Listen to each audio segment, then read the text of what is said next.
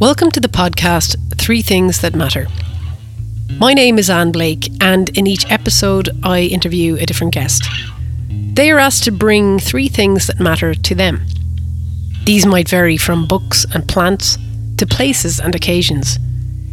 These three things provide the jumping off point for discussion of the extraordinary in the everyday. Three Things That Matter is a Limerick Post podcast and is released every second Wednesday. In episode 4 of the second series, I speak to musician, voiceover artist, radio producer, and presenter Paul McLoone. A man of many skills, Paul is the co creator and co writer of the Irish comedy sketch series Gift Grub, as well as the lead vocalist and frontman of the Northern Irish pop punk new wave band The Undertones. For over 12 years, Paul hosted his nightly radio programme on Today FM the Paul McLoone Show, which platformed and introduced many Irish bands onto the music scene. Paul is originally from Derry. So, Paul, uh, welcome. Delighted to have you on Three Things That Matter. Thank you, Anne. It is uh, genuinely lovely, lovely to be asked to do this. Thank you. Um, and what we tend to do with this is we just kind of get straight into it. So, okay. so what is your first thing well, my first thing is my favorite record of all time, and uh, it's my favorite tune. It's my favorite song. It's my favorite single. They're my favorite band, and it's New Order Ceremony. It was the first New Order single, and it was actually an old Joy Division song, quite potted history. Joy Division were a great, great band. They only made two albums between 1970 and 1980 uh, on Factory Records in Manchester. And then tragically, Ian Curtis, their lead singer, uh, took his own life. And the remaining members of the band decided to carry on. And the first song that they recorded was an old, probably one of the last things that Ian wrote. Uh, a Joy Division song that became the first New Order single. It was called Ceremony, and it's my favorite record of all. D- despite the tragic provenance of the of the thing, it's just always been my my favorite song. I just think it's there's something very um, I don't know. There's a kind of a sweet spot that uh, that some songs kind of hit, mm. um, which is it's kind of equal parts uplifting and sort of mournful. It sort of moves you and it sort of pulls you two directions at once. And I think great, great music does that. It can kind of make you wistful but kind of optimistic at the same time. If that doesn't sound completely absurd. And Ceremony is one of those records that does that. It's just kind of obviously, unsurprisingly, given the given the whole mythos that sort of surrounds it, you, you can't really divorce it from that. But but but in in itself as a song, there's a kind of a I don't know, a kind of a, a soaring sort of hopefulness to it that I just think is just beautiful. And, and there's this undertow of, of sadness to it as well that, that that's already there in the song. And then obviously excuse me, given the given the, the, the tragedy of of the making of the record, it just makes it very powerful. And I just think there's something very powerfully um, hopeful. Uh, I wouldn't say optimistic, but hopeful about it. And um, I, I, think for that reason, and I hadn't really thought about this, but maybe for that reason, uh, in this in this time we're in, it's a great tune. Um, really, and maybe it's taken on a whole a whole other meaning for me. Um, but it's just always been my favorite thing. So the seven inch, and it's got to be the seven inch version, by the way. Okay. They they, re- they re-recorded it, and uh, it, it wasn't as good. Uh, so, the, the, for for those of us who don't who don't understand maybe the the length obviously of a track on a on a vinyl uh, seven inches what would that be roughly in in minutes Oh, they're both the, the twelve inch is, the, is the, pretty much the same length. They just re-recorded it, so it's about I think it's about four minutes. You think I'd know this because I've listened to the thing maybe about ten thousand times, but I think it's about four minutes and twenty seconds long, and there's just not a note out of place. And the guy who produced it was a guy called Martin Hannett, um, sadly also no longer with us. Um, kind of a a maverick um, producer, a huge figure in the Manchester post punk um, scene, and uh, worked with loads and loads of bands. Uh, probably best known for his work with Joy Division and, and the early part of New Order's career. And he just did such a great job on the on the production as well. Um, it just sounds incredible, but it's it. Do, do you understand what I'm saying? It's got to be the seven inch version. That's I hate to be a, a, a train spotter, but it is important. I, I, think you've earned your right to be a train spotter when it comes to to records. but it it's funny. It doesn't. Uh, and I hear to my shame, I don't know off the top of my head if, if I know that song, which is kind mm. of. No, it wasn't a big hit or anything. I think it's just about like we're talking 40 years ago now. So you're, I mean, you're only a mere child. um, and it, it just kind of, just sort of scraped into the bottom end of the of the UK top 40. I don't know what it did in Ireland, actually. I, I really don't know. I imagine it wasn't much of a hit here either. Um, uh, and and, and it, really wasn't a big deal. They weren't they you see they weren't such a big band back then. You know, I mean they'd had the Love Will Tear Us Apart had been a hit and whatever, but yeah. they, they they weren't the huge band that we know New Order to be now. You know, this was very much at the beginning. Well, actually, literally at the beginning of of the New Order story. So it wasn't a big hit. It was on an independent label, Factory Records. It kind of grazed the top 40. Mm-hmm. In fact, I imagine I, I think now I probably bought my copy in, in, in the remainder bin in Quaver Records in Derry, which is where I got most of my records back then. Because you know, when you're 14, you don't have a lot of money knocking around, and uh, um, yeah, there was a guy called Paddy Rice. Sadly, again, uh, Paddy has left us, but he had a record shop in Caroline Road in Derry. Quaver Records, great name. Wow! And Paddy was uh, was was great because he would have um, kind of remainder bin, uh, reduced, uh, you know, discounted singles of of that came out last week weren't hits and were in the bin. Yeah, and uh, that was great because all the records that I liked weren't hits, so you get them there, you know. So uh, that that was great. So God bless Paddy Rice for keeping a a 14 year old Derry indie kid going. I, there was such a glorious time. Like I know you, you, you say I, am only a wee thing. I'm, I'm not really like. Oh, what, come on. but what I mean in a great, what I'm delighted about is, I did grow up going to record, tape, CD shops, all the things uh, over the years. And that idea of discovering something musically, maybe yeah. because the person who works there is able to point you in a direction. And, and then there's the stuff from your friends or the stuff you're hearing on the radio. But there's the magic of the record shop that is. It, I, it's hard to even put into words now because, you know, the, the, the monkeys out of the bottle. I don't know the metaphor, but you know, w- once you have yeah. the internet, it's hard to kind of imagine what the world was like when you had to discover your own music. Absolutely, and I, you know, I mean, although much is made of you know the the you know the, the beauty of vinyl and oh, it sounds so much warmer and there's the ritual of turning over to side to I, I think that's all bollocks. I, I the, the the main thing for me was just physically um I don't mind CDs. I don't even mind streaming, to be honest with you. I mean, I hate the model mm. uh, for artists. Uh, obviously, that's that's that's a pain in the ass, and that's got to change. Mm. But I don't mind how people access their music. But the, the yeah, it's exactly as you said. The dimension that I really really miss was the the social dimension um, of of record buying and record fan, not even necessarily buying. You know, most of it was just hanging out. I mean, I literally used to hang out in four different record shops in Derry. Uh, and I'd only buy maybe one record a week because that's all I could afford. Mm. So that that choice had to be very carefully weighed up and kind of you know decided after a great deal of of you know, mulling. and uh, yeah, you go, and there was Quaver Records. God, I remember them all so vividly, and they all had characters. Quaver had Paddy, God rest him, as I said.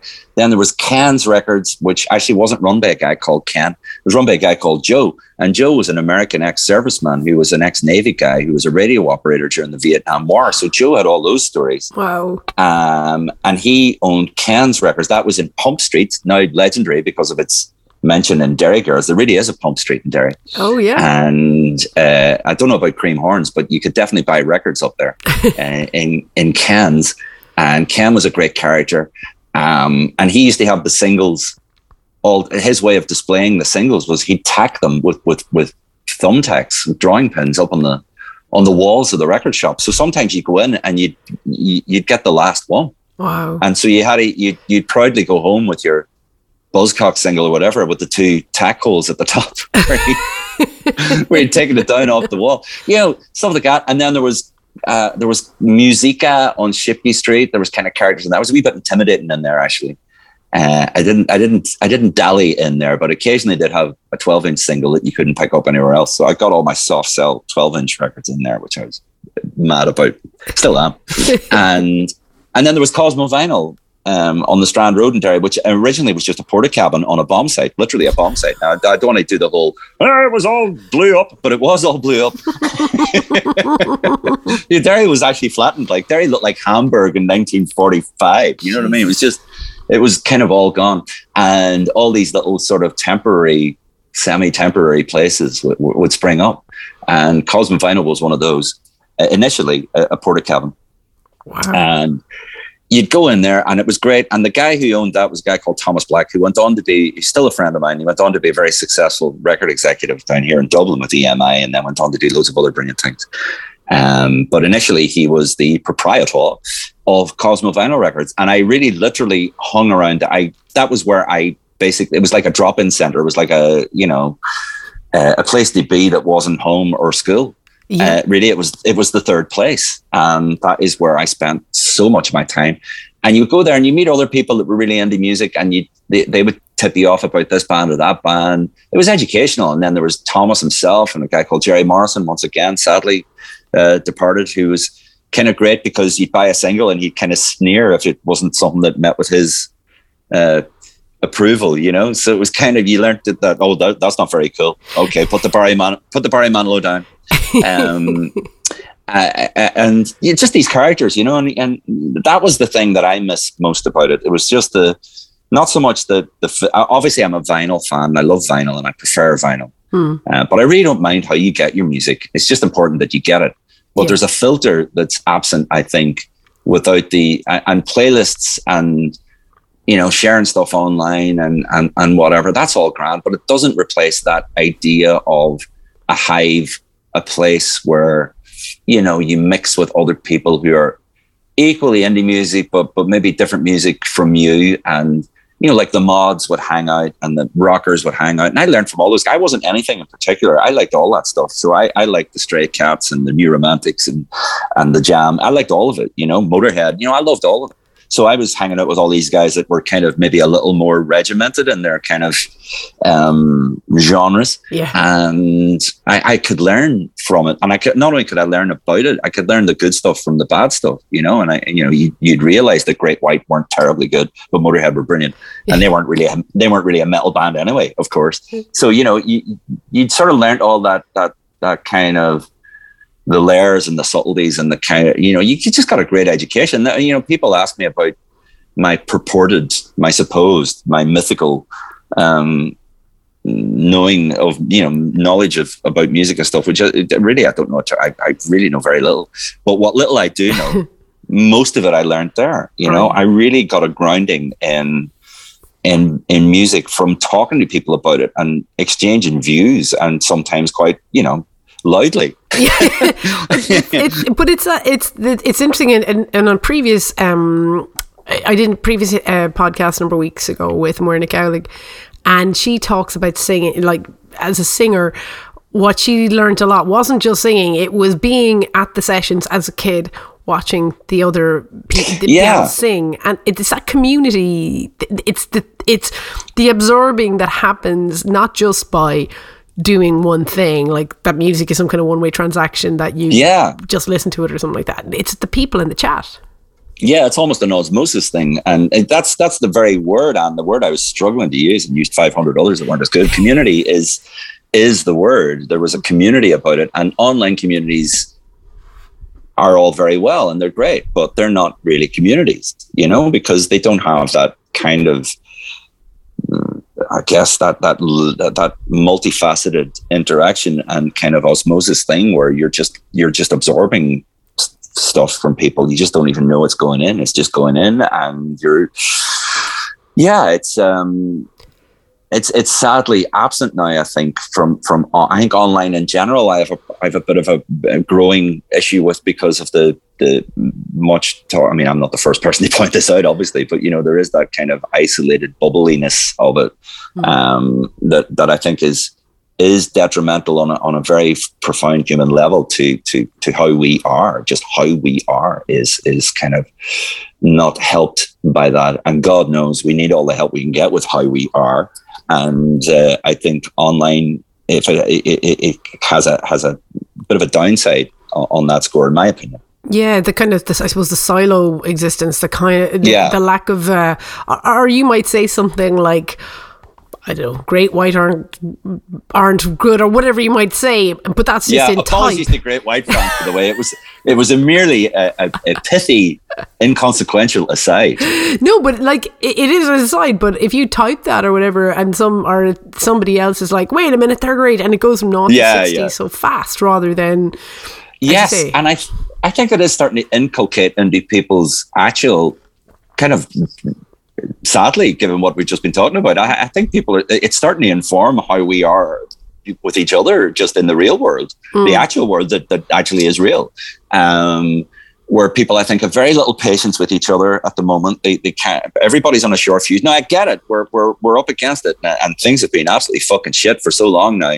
I understand why people are perhaps on a bit of a you know uh, a, a short fuse, but there does seem to be an aspect of of how we interact that that seems to be coming from from from those platforms. I, I maybe it's just me, maybe I'm just old. I don't know, but I just get the feeling we're a, a little a little rude to each other unnecessarily and a bit impatient with each other unnecessarily and I think it's a Uh, little bit more shocking when you meet someone th- that you don't agree with them on something. Like if they say something offhand that you don't, and I'm talking about, I'm not talking about anything Yeah. particularly important. Well, you, you kind of like, what, what do you mean you don't like whatever, or you don't like that band, or you don't like that TV show? And it's kind of Yeah. like, we can't talk about this anymore. Rather than let's chat about like. I- don't know. Yeah. Maybe it's like our brains are kind of adjusting that we can't really disagree in a in a healthy way. That it's kind of. do you know what? Maybe it's two two sides of the same coin. You know, hmm. maybe because I, I do find it. Yeah, I I, I- I do find myself a, a little shy of of discussing stuff now. Or I, I find that I just don't have the patience to discuss. So it sounds awful, but it's true. I kind of go, ah, so you don't like Suede? I don't give a fuck. Yeah. Whereas maybe maybe a few years ago I'd have been, well, I'll have you know, Dog Man Star is the finest album of the 1980s, and I demand you withdraw that remark forthwith, or I shall demand satisfaction. Uh, yeah, I, I, maybe I, again, maybe I'm just old. You know what? Maybe I'm just old. Maybe it's it's the kids are fine. They're fine with it. They're the future. Good luck to them. Good luck You to know, them. and I'll I'll just I, I will just not critique their world. Uh, really, I I I I realize that I have no no business or place doing that, so I won't. Well, the kids are probably all right. It's always it's always about us, Paul. Really, it's always about our own Yes. experiences, and um, we're we're the important ones. We've had our fun, and that's all that matters. that's all that matters. But it, it's true though um, that I think there there is a a magic to kind of interacting with with other people around um, an interest or whatever in, in person. And- Absolutely. and I think what I, I have been known to say in the past around all the online stuff, and look, we're technically online right now. Let's face it, there's a lot of great Yes, stuff. exactly. Yes. But that it's a it's a placeholder. It's not a replacement. So while Yeah. while the world re- recalibrates, um, I still think nothing will ever replace people in a room interacting with each- other, whatever that it would be in a shop or be it a uh, a performance.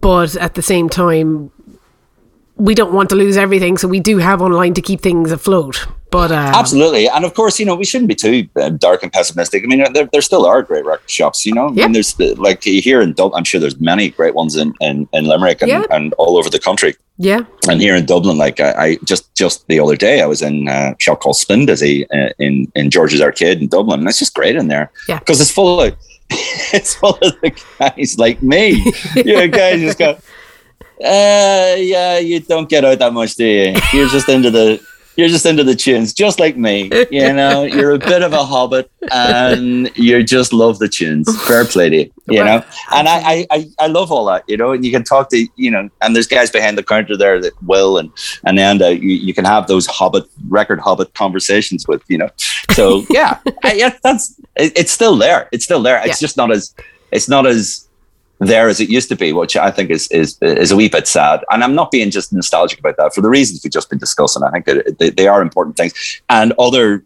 places like them for other people's enthusiasms, motorbikes, washing machines, whatever it is that, that that floats your boat. You know, those places um, need to be cherished and and and kind of treasured and and and supported if necessary to survive. I think I think it is that important. You know, they they they're they're they're crucial to to to how we are. You know, we need we need those places. We need those those walk in spaces where you can just enthuse about whatever it is with with like minded folk. You know, I think that's so so important. It, it is true, and I, I can see it as I have a I have a, a, a nephew. Um, my you know my brother James. Uh, of course, yeah. His, his eldest son is fourteen, and he's um, embarking in music himself, and he's great band called Vacuity. Giving them a little shout Vacuity. out. Vacuity, yeah. Uh, but I, I, I don't have my dictionary. I, oh, it, it's somebody I asked it, him, and he said it means stupid, and I went, great. A, a, a, smart word for stupid. I love it. As that is,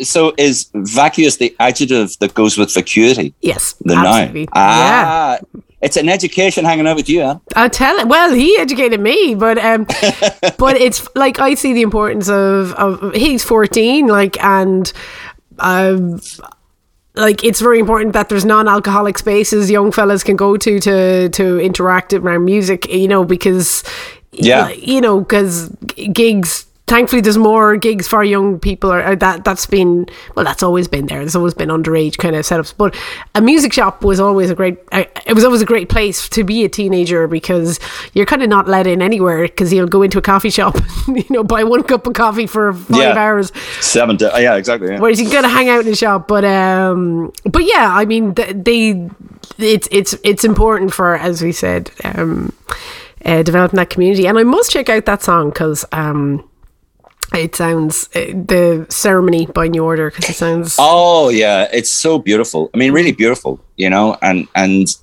it's funny as well. Uh, the the the band when they recorded it, they didn't. Ian Curtis had written the lyrics, but hadn't. I, I don't think they had them. He, he'd written them down anywhere, or if he had, they couldn't find them. And so they they really just had a little demo that they'd recorded, um, not not terribly well, or a little maybe a wee rehearsal room boombox tape yeah. Uh, even maybe, and uh, anyway, Ian's vocals on it were very, very murky. so they had to just use a. Do you remember graphic equalizers, kids? Uh, they had to use a, the graphic, so it's like an EQ control on the on the stereo, literally trying to kind of make out the words. So they jotted down what they thought were the words of the song, which creatively is quite interesting. Wow. Um, so they're not even sure if the lyrics that are on the record are really the lyrics that Curtis wrote. They, are they're, they're pretty sure of most of them, but some of them they just they had to give it their best guess. But the funny thing is, the lyrics are great. You know, yeah, it's got a great opening line. This is why events unnerve me. And go, what a like you gotta love a song that starts with that line. You know, wow. Uh, again, very resonant with with with how we're maybe feeling at the minute. You know, this is why events unnerve me, and I just I just love I, I, love it. I won't spoil it for everybody. Go go check it out. New Order Ceremony, seven inch version. It's just beautiful. Go well, absolutely. And what a wonderful a wonderful segue into your second thing. Okay, well, I'll tell you what. We'll go with a we'll go with a film next. Mm-hmm. And my favorite film, uh, it, it's it's you know it, it's not Tarkovsky or anything like that. Although I love all that stuff. I love all that foreign jazz, but my favorite film is Jazz, or as it's known in the real world, Jaws. Aye. Uh, jazz. Hey, dear Jazz. There's a great joke. There's a great, great joke, but I won't bore people with it now. Uh, but anyway, um, you can't you can't let it hang like that. What's what's the great joke? Well, I've kind of done the I've done the punchline already. but anyway, guy guy from Ballymena goes on Mastermind. Okay and uh, your name? And he says, oh, Cecil, Cecil McGinty. He said, oh, yeah, Cecil McGinty. What's your occupation? A farmer. And, says, and your specialist subject? Jazz. Okay, Cecil McGinty, 30 seconds on jazz, whatever. Thelonious Monk was best known for his mastery of which instrument? Pass. Miles Davis' most famous album is called Kind of? Pass. So jazz question after jazz question after jazz question. Pass, pass, pass, pass, pass. At the end of that round, you scored no points. You passed on 49. Uh, so the guy doesn't get anywhere in mastermind. And afterwards in the green room, you know, Magnus Magnusson or whoever kind of walks up to himself, look, uh, don't think me rude or anything, but I couldn't help but notice you. You said your specialist subject was jazz. You failed to answer a single question. You clearly, you clearly know nothing, nothing about jazz. I mean, I, I just, I don't understand. I'm sorry. I said, oh God, I know all about jazz. You didn't ask me anything about jazz. Every single question was about jazz. You didn't answer. You didn't answer a single. You passed on every one. Forty nine flipping questions on jazz, about which you clearly know nothing. I was, I know all about jazz. Okay, just name me, name me your favorite piece, your favorite bit uh, uh, uh, in in in all of jazz. What's your favorite? The bit where the big shark jumps up in the boat and bites your man in half.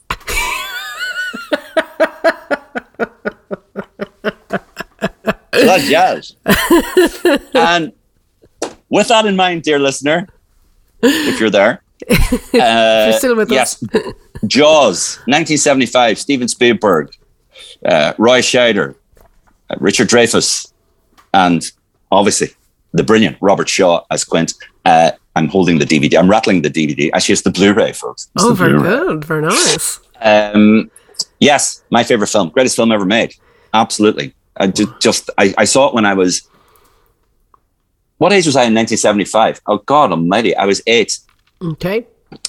I was eight, and my dad, my late father, who was uh, an absolute hero, uh, took me and my sister Anne Marie out of school on a, a, a, bleak Monday afternoon in Derry and took us to the Rialto Cinema to see jazz. Jazz. to see jazz. Jesus. uh, that'll teach me to tell terrible jokes on the internet. uh, and we went to see Jaws, and being the sly old dog that he was, he told uh, the teachers at the at both our schools. I was at a boys' school. Marie was at a girls' school. I was there in the seventies, and told all the teachers that we were we had a dental appointment to see, and we, we we went to see Jaws. And it was just he hated it. He thought it was well, I didn't hate it. He just thought it was crap. I, really? I blew yeah, he didn't like it. Yeah, he just didn't, he just didn't enjoy it. I loved it. I, I blew my eight year old mind and continues to do so to this day. And I just just love it because all right, yeah, okay, it's it's I see the flaws in it, but I just love it as a film. I love it as a drama. I love the characters. I love the way the three actors uh, interrelate, stuck on that boat with each other. It's just such brilliant, brilliant, brilliant writing, brilliant acting. Uh, the sharks a bit. The sharks kind of not really what it's about. oh, completely, yeah. yeah, you know. So it's about men and and and how they are and how we are. I guess. Um, yeah, I just love it. I absolutely love that film. Are you a fan? I do. Do you know what? Recently we put it on. I am a fan, and uh, we lit a fire, which is always a danger because kind of halfway through we're both falling yeah. falling asleep. Not because of the movie, just because uh, we this little stove that just blasts. Yeah, yeah. Blasts us out of it. But um, no, absolutely. I, I, have a friend who's a, a, a marine biologist, and uh, he has a bit of an issue because he loves sharks, and he's like, yeah. sharks don't chase people. They, they don't. They don't. But you, as you said, that's that's not what the movie's about, and it it's um it's just remarkable, and the suspense and the world building of it, and the I mean the town politics. Good God! Oh, fantastic! Yeah, I, I, mean the, the the secret, yeah, the secret star of the show is is is. Uh, uh, what's the guy's? Oh God, Murray Murray Ham- Murray Hamilton. I think the actor's name was um, played playing the, the, the mayor, who's who's the real villain of the of it's not the shark. I mean, this your friend is quite right. Of course, it's a bit. It's a it does give give sharks a bit of a bit of a bad press, and it did, and that's that's obviously wrong mm. in these enlightened times.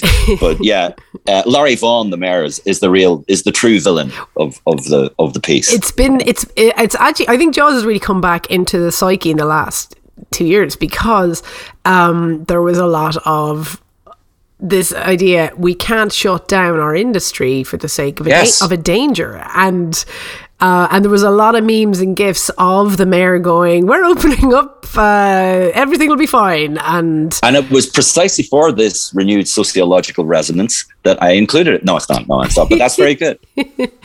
but yeah, that sense of uh, like, and it's a big conversation we're all having, and you and I were having it even before um, we pressed record, especially with the music yeah. industry being battered, by, the live industry in general being battered by by restrictions. But th- th- I think there was. Um, particularly the the countries, particularly probably England, you know, being compared to everything's fine, folks. Let's just open everything up, and it's like, um, it's and then this was before the vaccine as well. I think um, this yeah. kind of blind industry must go ahead. Um, and I think we, we want something in between, but this mayor was the face of that on the internet, and it's it's so brilliant because you forget that with a movie like that, everyone just thinks of the shark and the Da, da, da, the most Yeah, amazing yeah. simple use of two notes but um we we forget the whole intricacies and how well the town is created Oh, it's so good. I mean, uh, uh, for people who haven't seen it, it, it actually how Spielberg approached it. I, it really amazes me still. It's so kind of he, he, he takes this approach where every everybody in it's a character, you Mm. know, even if they don't have a line. You know, there's there's people in it that are just physically there. They're they're kind of they're they're kind of extras basically, but they're kind of not. They're kind of characters as well. And and the like the scene in the in the in the the kind of council office or whatever when they when they're doing the whole will we close the beach thing.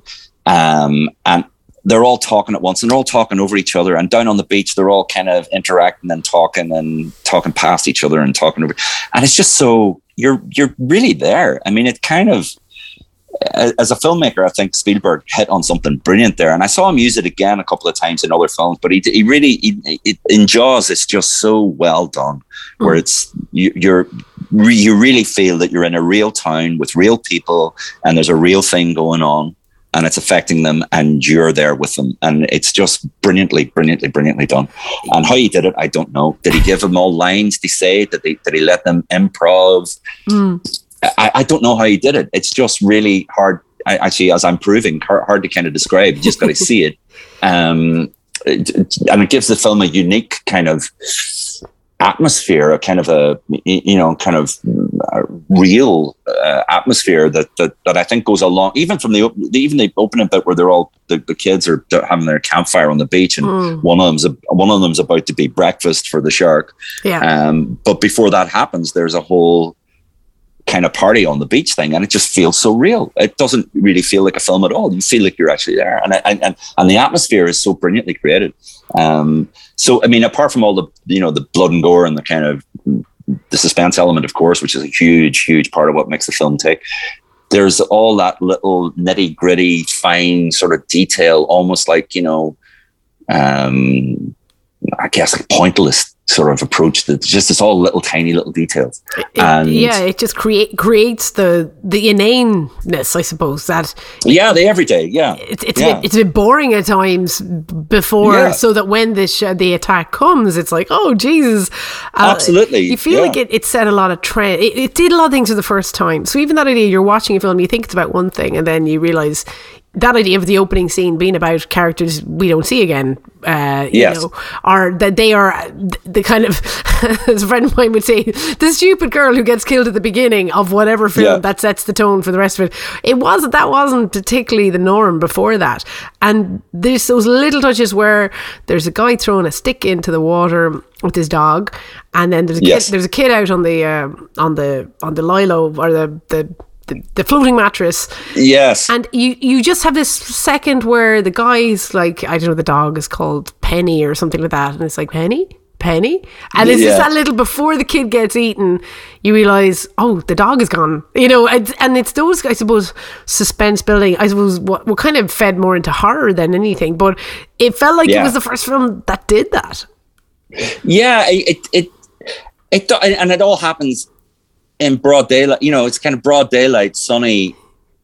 The, of course, famously, they, they shot the thing in, in very cold weather. In, Oh, did in, they? Uh, yeah, in Mar- Martha's, uh, I think, I think Martha's Vineyard or somewhere like that. Anyway, a very posh part of um, the East Coast, and uh, yeah, it was actually, it, it, it wasn't. It wasn't summer at all. It was actually autumn. I think, and quite quite cold, and everybody had to pretend they were, you know, it was summer and they Oh, were at the beach.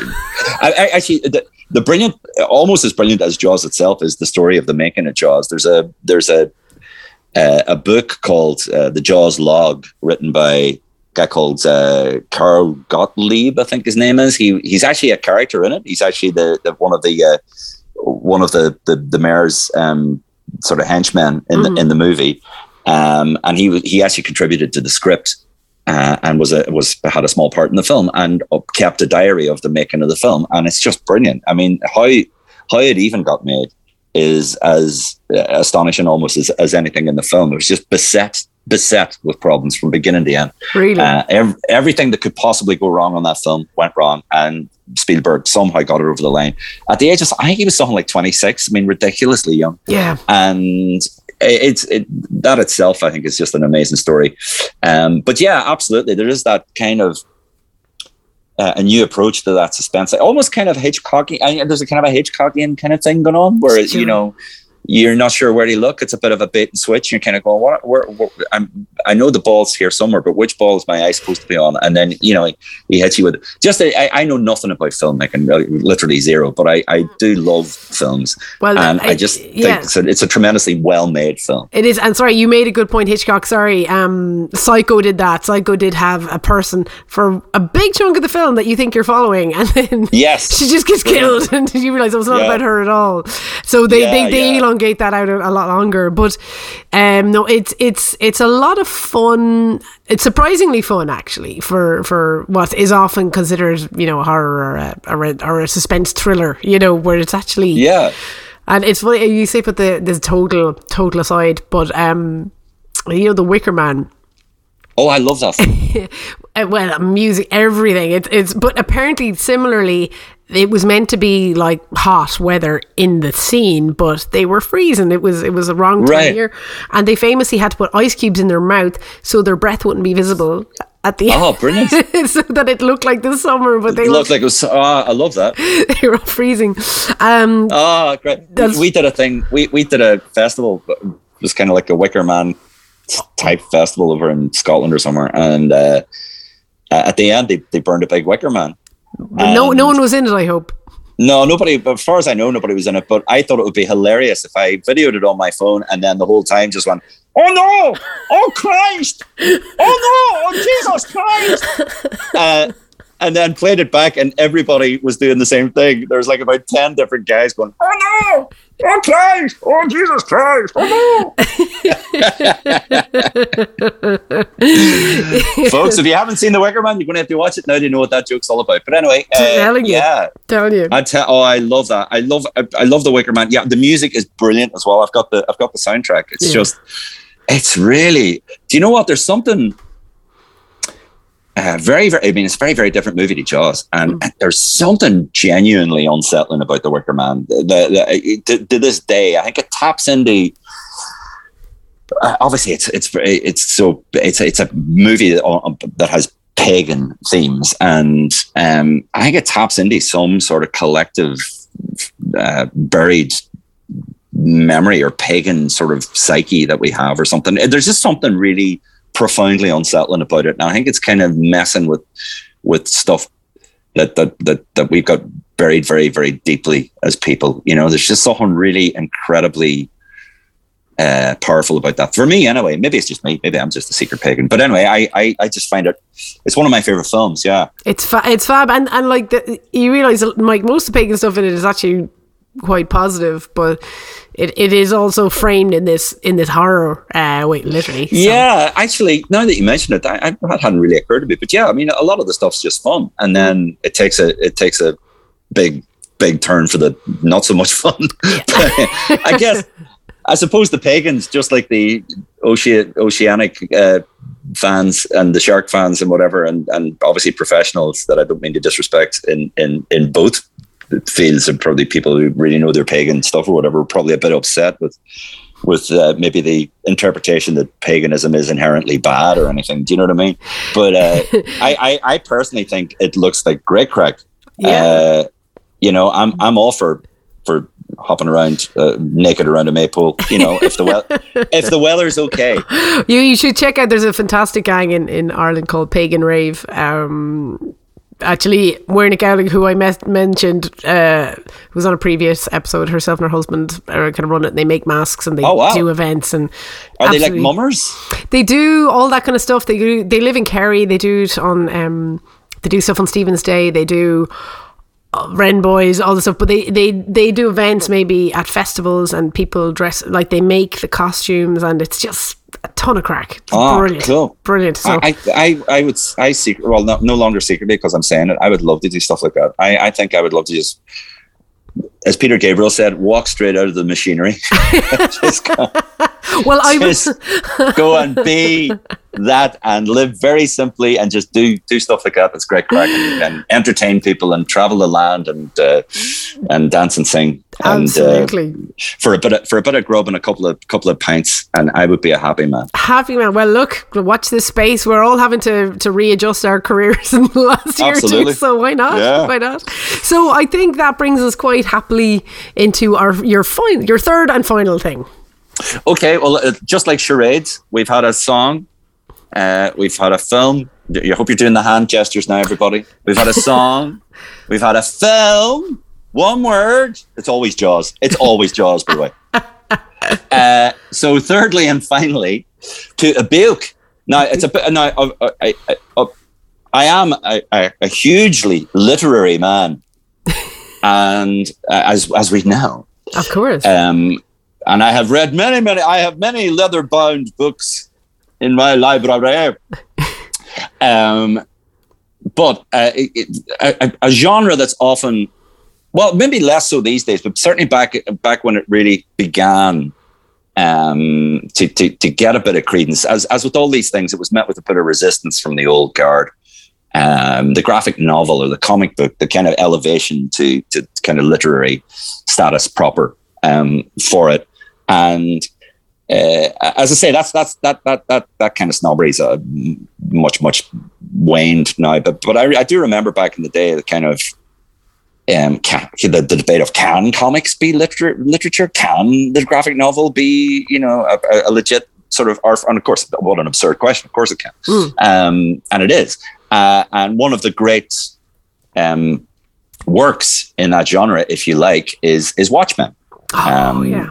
by Alan Moore and and uh, art by by Dave Gibbons, and it's just oh my god, where do you even start with with Watchmen? If if people haven't seen it, it there, there's been a movie which a lot of people hated. Jack Snyder, I, I Zack Zack Snyder is it? Yeah, I, I, or is it Jack? It's Zack or Zack? You're on. Um, I actually quite liked it. I quite liked the film, Mm. and there's been a a TV uh, kind of sequel uh, which is brilliant on HBO. But you really have to have read the original graphic novel to understand anything that's going on in the TV show. So Mhm. if you're one of those people who tried with the TV show and kind of went two episodes in and just went, I haven't a clue what's going on here, it's because you haven't read Watchmen. But if you had read Watchmen, you'd have got it. Um, and I recommend that you do, and then and then watch the HBO series because that was brilliant as well. I absolutely loved that. But Watchmen, the original thing, came out back in the sort of towards the end of the 1980s, I think. Mm. I certainly first encountered it in 1989 uh, in London. I was staying with my cousin over there. Uh, she lived in Harrow at the time, and it was such a hot summer. I always remember that. So it was a really dreadfully hot summer. And just staying indoors because go, going outside was just life threateningly hot Yeah. um, and reading reading a lot. And, and they had a copy of Watchmen. I think her partner at the time, um, uh, who I went to school with, and who is now actually a, a comic book artist. Charlie Gillespie's his name, and he's he, he was an aspiring one then, and he's a very successful one now. Wow. Anyway, I digress. I think it must have been his copy of Watchmen that I read, and it just, you know, when things like a song or a film, like I kind of a thread throughout this, but a, a thing that just gets you at a certain point in your life and just blows your mind, and you're never quite the same after it. Yeah. Um, I, I think that that's really, that's kind of really what what what art and culture is really about, isn't it? I mean, that's that's that's it's that should be its aim and its function. I think is to just really open your mind to make you think about stuff that you did that hadn't occurred to you before, or just move you on a profound level that you never forget, or change your perception of of your world. Um, and Watchmen really did that. I, it, it it works on so many levels. So it's straight up a kind of a comic book. It's about basically it's about superheroes at a time when, and these are kind of very human superheroes, Mm. if you like. Uh, they're you know most of them anyway aren't really superpowered. One of them is, and that's kind of basically the, the thing that drives drives the book. One of them literally is godlike in his powers, uh, and the others um, find themselves in a world that, that that they feel that they've kind of saved, but no longer wants them, and they are they're they're banded together, but they're kind of set apart as well. They have their own uh, kind of uh, in, internal frictions and, and differences and differences of philosophy and you know it, it explores all kinds of ideas like the, the the idea of of free will and and you know fascism and and uh, when you know who watches the Watchmen. I mean, that's that's kind of where where where the where the title comes from, and it's just it's just endlessly, I think, relevant, and um, more and more as as we seem to be, uh, certainly, democracy seems to be losing its luster in in various parts of the world. Mm. You're kind of looking at, at at at stuff like like Watchmen and kind of realizing how how deep it really goes and how the questions that it asks about you know, where is the line and uh, you know when when do we cross it and should we cross it and maybe there's a case for crossing it and you know it's just really complex and it doesn't really give you any kind of pat sort of well this is the way and this is the this is the this is the the kind of um this is the right answer you know it sort of leaves you going wow maybe there's something really profound here that I really have to think about a bit more than your average comic would you know would, would, would perhaps invite you to do. And I mm. just love Watchmen, and I'm deliberately trying not to spoil it for people because it's just it's just so great. Uh, if you're if you're someone who doesn't normally read comics or care about comics or think that comics can be in any way anything beyond mere disposable sort of frivolous entertainment, uh, Watchmen is is the book that will change your mind on that. Uh, Alan Moore, who who wrote it, has also written so many other brilliant things like V for Vendetta yeah. and uh, From Hell, which is an incredible well, that's, uh, that's the Jack meditation the on Jack the Ripper. Yeah. yeah, it's just and it's, it's the, the complexity of it is just actually kind of mind boggling, and uh, he's he's just such a talent. Yeah, and famously. Um, I don't know if he's difficult or not. I've never met the man, so it's not fair fair of me to say. But he's he's a lot of his stuff has been adapted for for movies, and he sort of insists on not being mentioned or having his name taken off things because he yeah. just doesn't like the way they've done his stuff, which is fair enough. Just fair um, enough, yeah. But, but but Watchmen is the is the kind of is the way in there. I think I think it's his most single most um, accomplished, uh, graceful and there's so much going on in it. I mean, not even just the political stuff and the sociological stuff, but you know, time and the nature of of the universe and, and how we perceive it, and, and, and uh, it's just incredible. It's just incredible. The storytelling is is just so complex and simple at the same time. Like it's yeah, and it all kind of hangs together. You know, you you you have to read it a couple of times because there'd be a little reference at the start of it, and you sort of don't really get it until maybe the end. You go, mm. oh right, that's what that was. And even the there's kind of these kind of I guess these days they're called Easter eggs in the visuals. You know, there's these little cues and sort of clues and, and puzzles, and sort of you sort of realize, oh, he's he's made that, he's done that in that pattern for a reason, and it's actually it's actually telling you something, but you didn't get it at the time. There's mm. probably a hundred things in there that I still probably haven't gotten. That's why I, I, I you know, I reread it every couple of years because it's just, apart from anything else, it's just a brilliant story, very, very well told, uh, and really, really makes you think. Um, and if that, that's a book's job, and Watchmen yeah. definitely does that. And as you say, the storytelling is relatively straightforward, but at the same time, there's so much complexity going on. It's just incredible piece of art. And it's it's it has had this kind of cast such a long shadow that it it's it's it's influenced things like The Incredibles and the boys the the you know like from two very the boys is a, a, a very yeah, yeah. very dark series about corporate uh, superheroes but and then the, the incredibles like it took a little element of i suppose um superheroes being targeted you know the way um yes they they all go into hiding because they were being targeted and uh, yeah. which i mean that, and that and they're in the incredibles uh um similarity kind of ends, you know, because the Watchmen is, is, is much darker and, and, and they don't use the literal characters. But um, the way the boys that that series on, on Prime, I think, is yeah, just looks at the I think what you're saying is where democracy ends. What, what happens with these people who are really powerful, who are yeah, who are being kind of hoarded out to corporations? What does that do to society? Absolutely, uh, it, it's it's uh, as you said, the, the, the, it's we're, we're, yeah, I mean, the, both those things are in, in, in, the shadow of Watchmen. Absolutely, I, I, hadn't really occurred to me about the Incredibles actually, funnily enough, until you mentioned it. So well, there you go. Um, the the, re- the reason I I'm not all that that super smart is I'm like when I started, somebody lent me the Watchmen. I, I'm num- it was actually around the time V for Vendetta came out as a movie. I became right. aware of a friend of mine had them and lent me these, and uh, um, and he said, "Oh, just as you know, The Incredibles."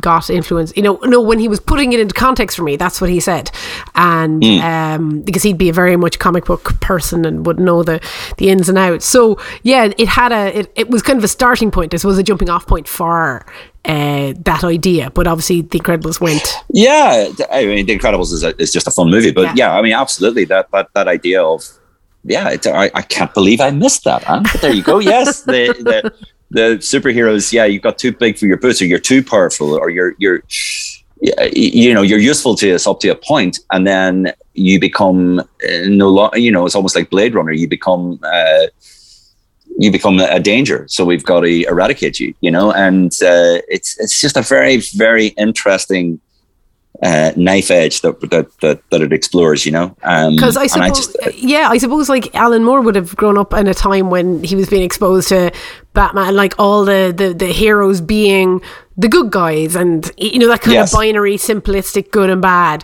Whereas, like, well, they're humans, are they're people with wants. Exactly. yeah, know? and it's it's just not as simple as that. And I, I, and in fairness, I think um, in in a way, comics in general have had to up their game because of maybe not just Watchmen, but certainly work like Watchmen and uh, uh, that, that kind of wave of of the, that initial wave of, I guess, for want of a better term, grown up comics that mm. that emerged in in the the, the late 90s, like Batman itself, like the Killing Joke and and uh, uh, and the, the, you know the, the, the Dark Knight um, and all that sort of stuff.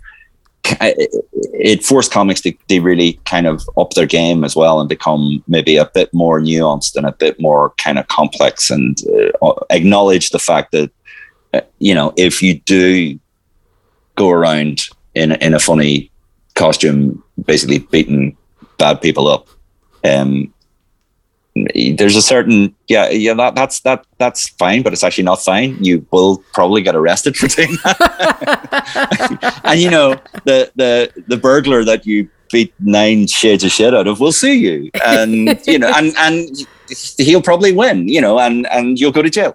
Yeah. um yeah you know so it's it's kind of yeah it kind of I, I think has been a good thing. But but of, of in uh, and of itself, I just think stuff like Watchmen sort of just stands apart yep. of its genre, really, and it just becomes a, a really interesting and important uh, literary work that that makes you think. Uh, like I say, as the risk of repeating myself, that I think that's that's the function of, of of of culture and art. Really, you know, it makes you think. It makes you look at your world and think about it, and maybe come to some conclusions that you you know you you mightn't even be comfortable with you know it just it kind of challenges you and and helps you grow. Mm. and uh, i think i think watchmen really is a, is a is a brilliant piece of work. I mean it's it's as i say it's a, some of the stuff that it may be saying isn't maybe stuff that's necessarily nice sort of nice stuff you know and, mm. and all sort of tied up with a bow and the word's lovely. It's kind of basically saying no actually the, the, the word isn't. It's it's a really complex and frustratingly unjust and uh, dangerous place, uh, dangerous in, in all sorts of ways. And um, I just love it for that. I, I, am going to read it again now. Well, I'm actually looking. it's in my hand right now. Um, I, I, I as you were talking, it's on. It's it's on my on my shelf. Oh my god! Yeah, yeah. I. Well, it's nice to meet another fan. Oh well, th- this is it. I mean, it, it was a number of year, years ago. This friend of mine got me reading V for Vendetta and then The Watchmen, and I understand why Alan Moore might have been happy because I think with the book, a film adaptation can only it has to dilute it, whereas like a TV series can delve in and take the time mm. and and you know. And I remember watching V for Vendetta and feeling oh, there's a lot of shortcuts taken, and it was just seemed watered down. Yeah, the V for Vendetta movie. I, I just think it it actually doesn't work as a movie because the character has to have that mask on all the time, and you can't. It doesn't work in a some some things just don't work as films. You know, they they really just don't translate, and I think that was a big problem with that. And yes, the, it got very simplified, and and you had a feeling it was a very chopped chopped down cut of a much much longer much more complex film perhaps i don't know but you, you kind of got that feeling that there was bits missing and uh, just to, just to get it down to two hours or whatever, you know. Well, but I, I, mean, thought, I to, to, totally to totally blow your mind. I remember reading V for Vendetta and realizing at one point it wasn't super specific about gender sometimes, and that maybe V is a woman. I don't know, you know, yeah, which you can do in yeah. comic. You can do in comics in a way you can't do in movies. You, you can't, yeah, you know, but uh, because you got to give it a physicality and you got to give it a voice. A voice. You you sort of yeah yeah. Uh, but just that impassive mask that is fine in a comic. Yes, making making that work in a film and you can't really do anything to the mask because you'll ruin it. It's got to be that kind of that's the whole point of the mask. It is this very impassive, unreadable thing. Mm-hmm. But uh, in a film, it sort of didn't quite work moving around. It didn't it just? I, I find it anyway, sort of slightly uh, awkward. Um, to, to, to, be, to be the central character in a movie, you know, with that mask the whole time, just didn't didn't work for me. But the comic is I mean, the, the book is just fantastic. And there's, I, I, I, I must there's take music. that again as well. Remember, he, V uh, writes songs, and there's actual no, yes. notation music and piano music in the book and everything. Yeah, I, you know, ah, he's uh, Alan Moore's just a, he's he's such a talent. I mean, he's he's probably a bit mad, but he's great. You know, he's just such a talent. You know, I, I think he maybe you have to be a little mad to be great. You know, I, I agree. Maybe maybe he's an example of that. You know, he's he's he's mad in a great way because he's clearly very obsessive.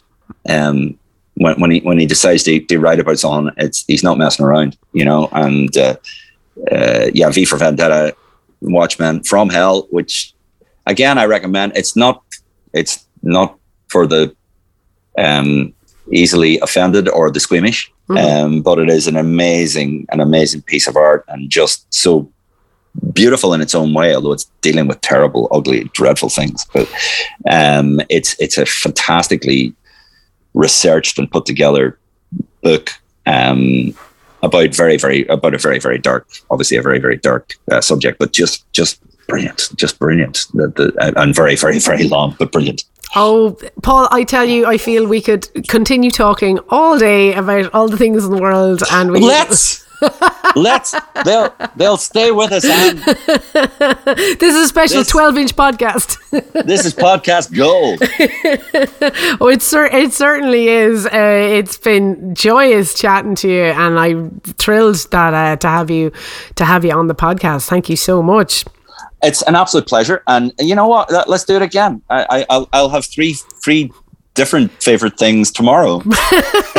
well, I just I just might hold you to that absolutely. And and Paul, in the meantime, I know the world is upside down and that, but you, uh, where can people find you online?